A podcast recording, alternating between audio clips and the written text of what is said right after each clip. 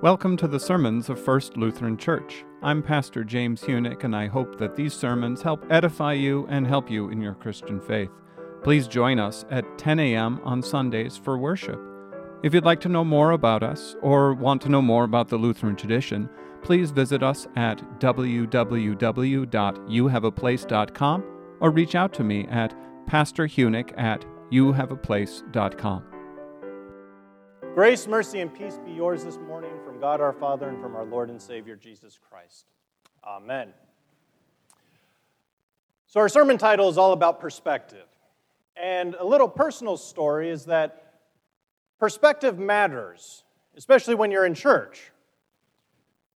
When I was growing up, I only ever saw the church from down there.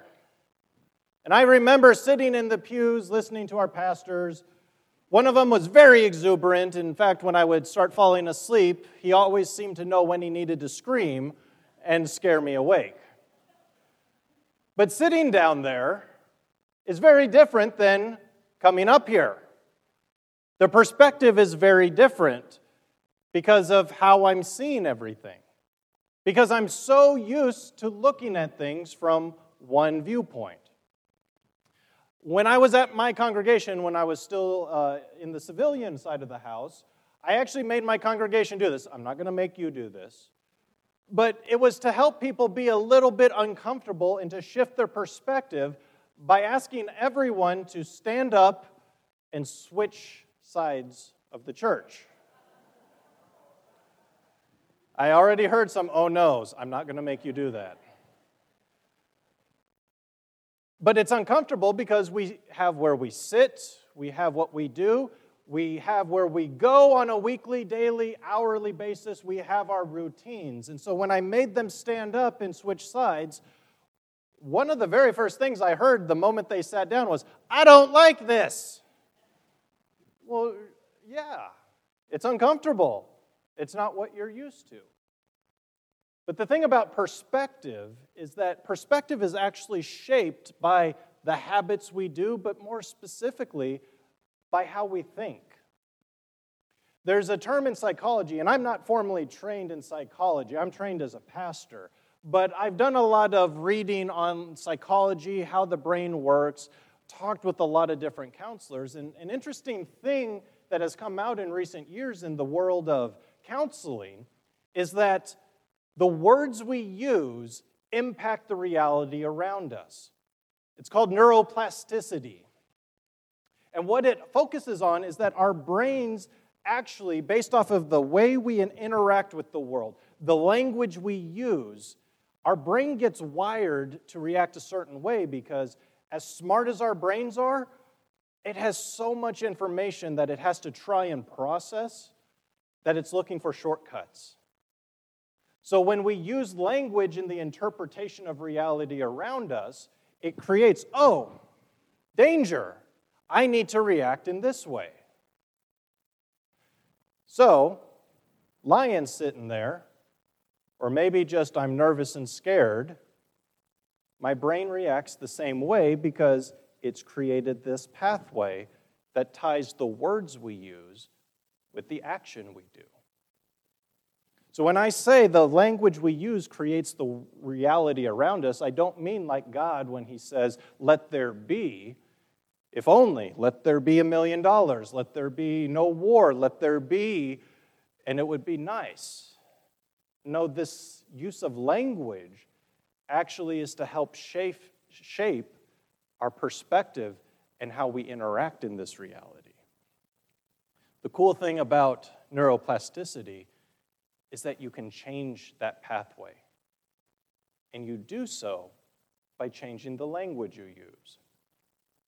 So if I think I'm worthless, I'm no good, how am I going to interact in this world? Like I'm worthless, like I can't do anything right. If I think and use the language of, I am loved, I am worthy, from a Christian side, I am forgiven. How does that shape how we interact in this world? I asked you this morning to think about the language you use to describe yourself. I dare say, in many of my interactions with people, the language we use to describe ourselves is very, very bad. That we kind of fall in that I'm not good enough, I'm worthless, I'm just not up to par, I can't do anything right, there's nothing ever good. That's important that we address that. Because from a Christian side, that's not how God views us. I often ask people if you were to hear someone saying those things out loud to another person, those very thoughts that you're having in your own head, if you were to hear someone say that to someone else, what would your reaction be? And they'd be, I'd be upset. Because how dare they say that to another person? To which I always reply, So why are you saying it to yourself? From a Christian side, I say it like this That's not how God views you. That is not the story of Christianity at all. The story of Christianity, of Christ, is the one that comes into the broken world, into the people who are hurting and struggling, who think they have absolutely nothing to offer. And he says, I am making you my own. You are now my child. You are loved and cared for. The whole point of the cross is to shift our perspective, to shift first and foremost how we view ourselves. That's the thing of love that we've been going over these last three weeks is that love isn't about me, first and foremost. It's about the love of Christ for you to help shift who you are. And then what that does is it shifts the perspective to what we talked about last week is that it's no longer about me, it's about others. So, the language you use in describing yourself is very, very important in this journey we have in the Christian faith.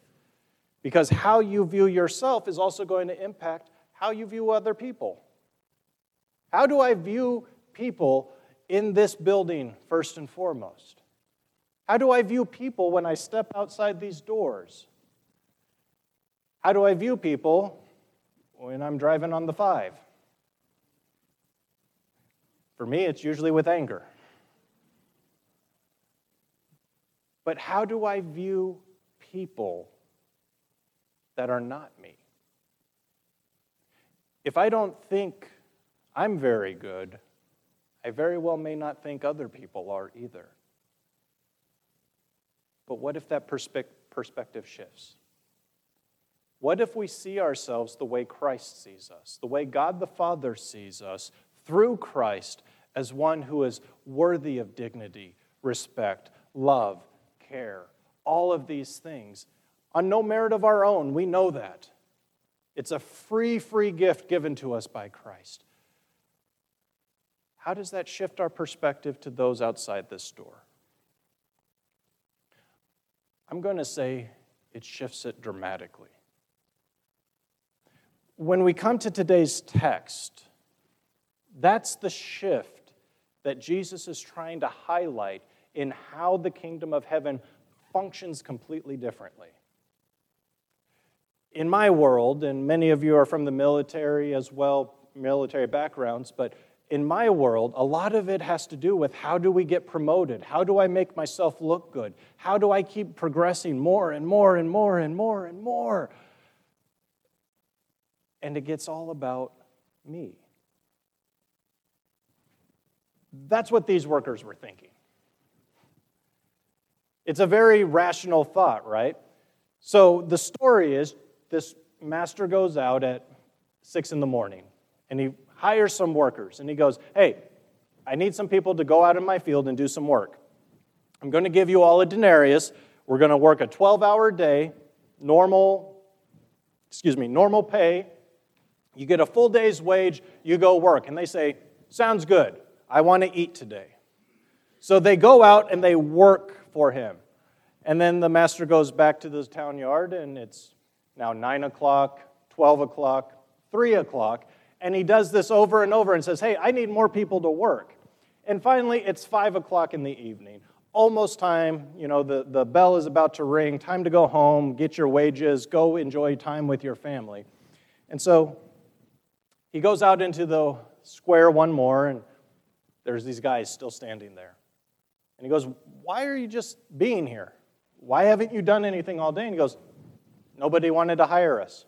We have nowhere to go, and it looks like we're not going to have our day's wage, so we can't go get food. We can't do these things for our family. And he goes, Listen, go out there too. I'm hiring you. So the rational thought process, when he starts paying these workers that only worked an hour, the denarius is that, oh my gosh, I finally get more because they worked there all day. And the perspective that these workers have is that they deserve more because they've done more, because they've endured more. What's their reaction when they get paid the exact same wage as the people that worked one hour? You gotta be kidding me.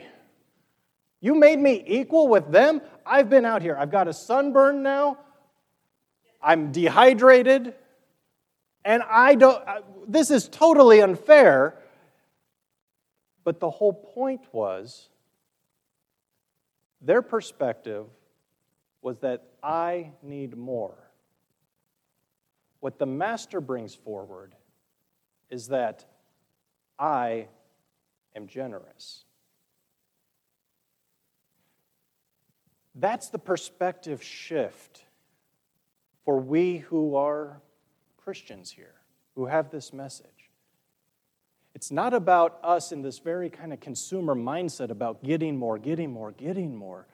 It's about who the master is and what he gives freely to everyone. That he is generous to the point where everything that he gives is more than enough. And it highlights a, a, a, a danger or a caution that Jesus wants to highlight, which is don't make it about you. Shortly after this part, and it, it closes with um, the first will be last and the last will be first. Well, shortly after this, just a few more verses, it talks about uh, James and John and the request that was made to Jesus that was said, Hey, can we be on your left and right hand? We want to be in positions of authority and power. And the disciples get irritated at them and start yelling at them, not because what they asked was wrong, but because they didn't think of it first. That's why they get upset. And Jesus says, You don't know what you're asking. It's not about being first, it's about what is given to others our perspective and the language we use shows how we view this. How do we view this message of Christ? Do we view it as one that is for me, or do we view it as one that's for us, for you? That's the beauty of this message. Is that the language that is shifted as we start to be shown more and more of who we are in Christ, that this love is first and foremost for you and then for others that are not me. It shifts how we interact with people. So, as you go forward looking at this, where is our perspective? What is our orientation? What are we looking for? Where are we oriented as an individual and as a group. Where do we want to go? And then the big fun stuff comes. How do we get there? But in all of this, what Jesus is highlighting is the kingdom of heaven does not work like the rest of the world. It's not about being the greatest, not being about being the strongest, not about being the most popular with whatever. It's about the message of forgiveness and maybe even some suffering for the sake of that. But what has He done for us? And so our perspective is always oriented on the cross in how we view ourselves and others. Amen. Thank you for listening to our sermons. If you have any questions about anything that you've heard or anything about the Lutheran tradition, I would love to answer them. Please contact me at pastor, H U E N I N K, at youhaveaplace.com.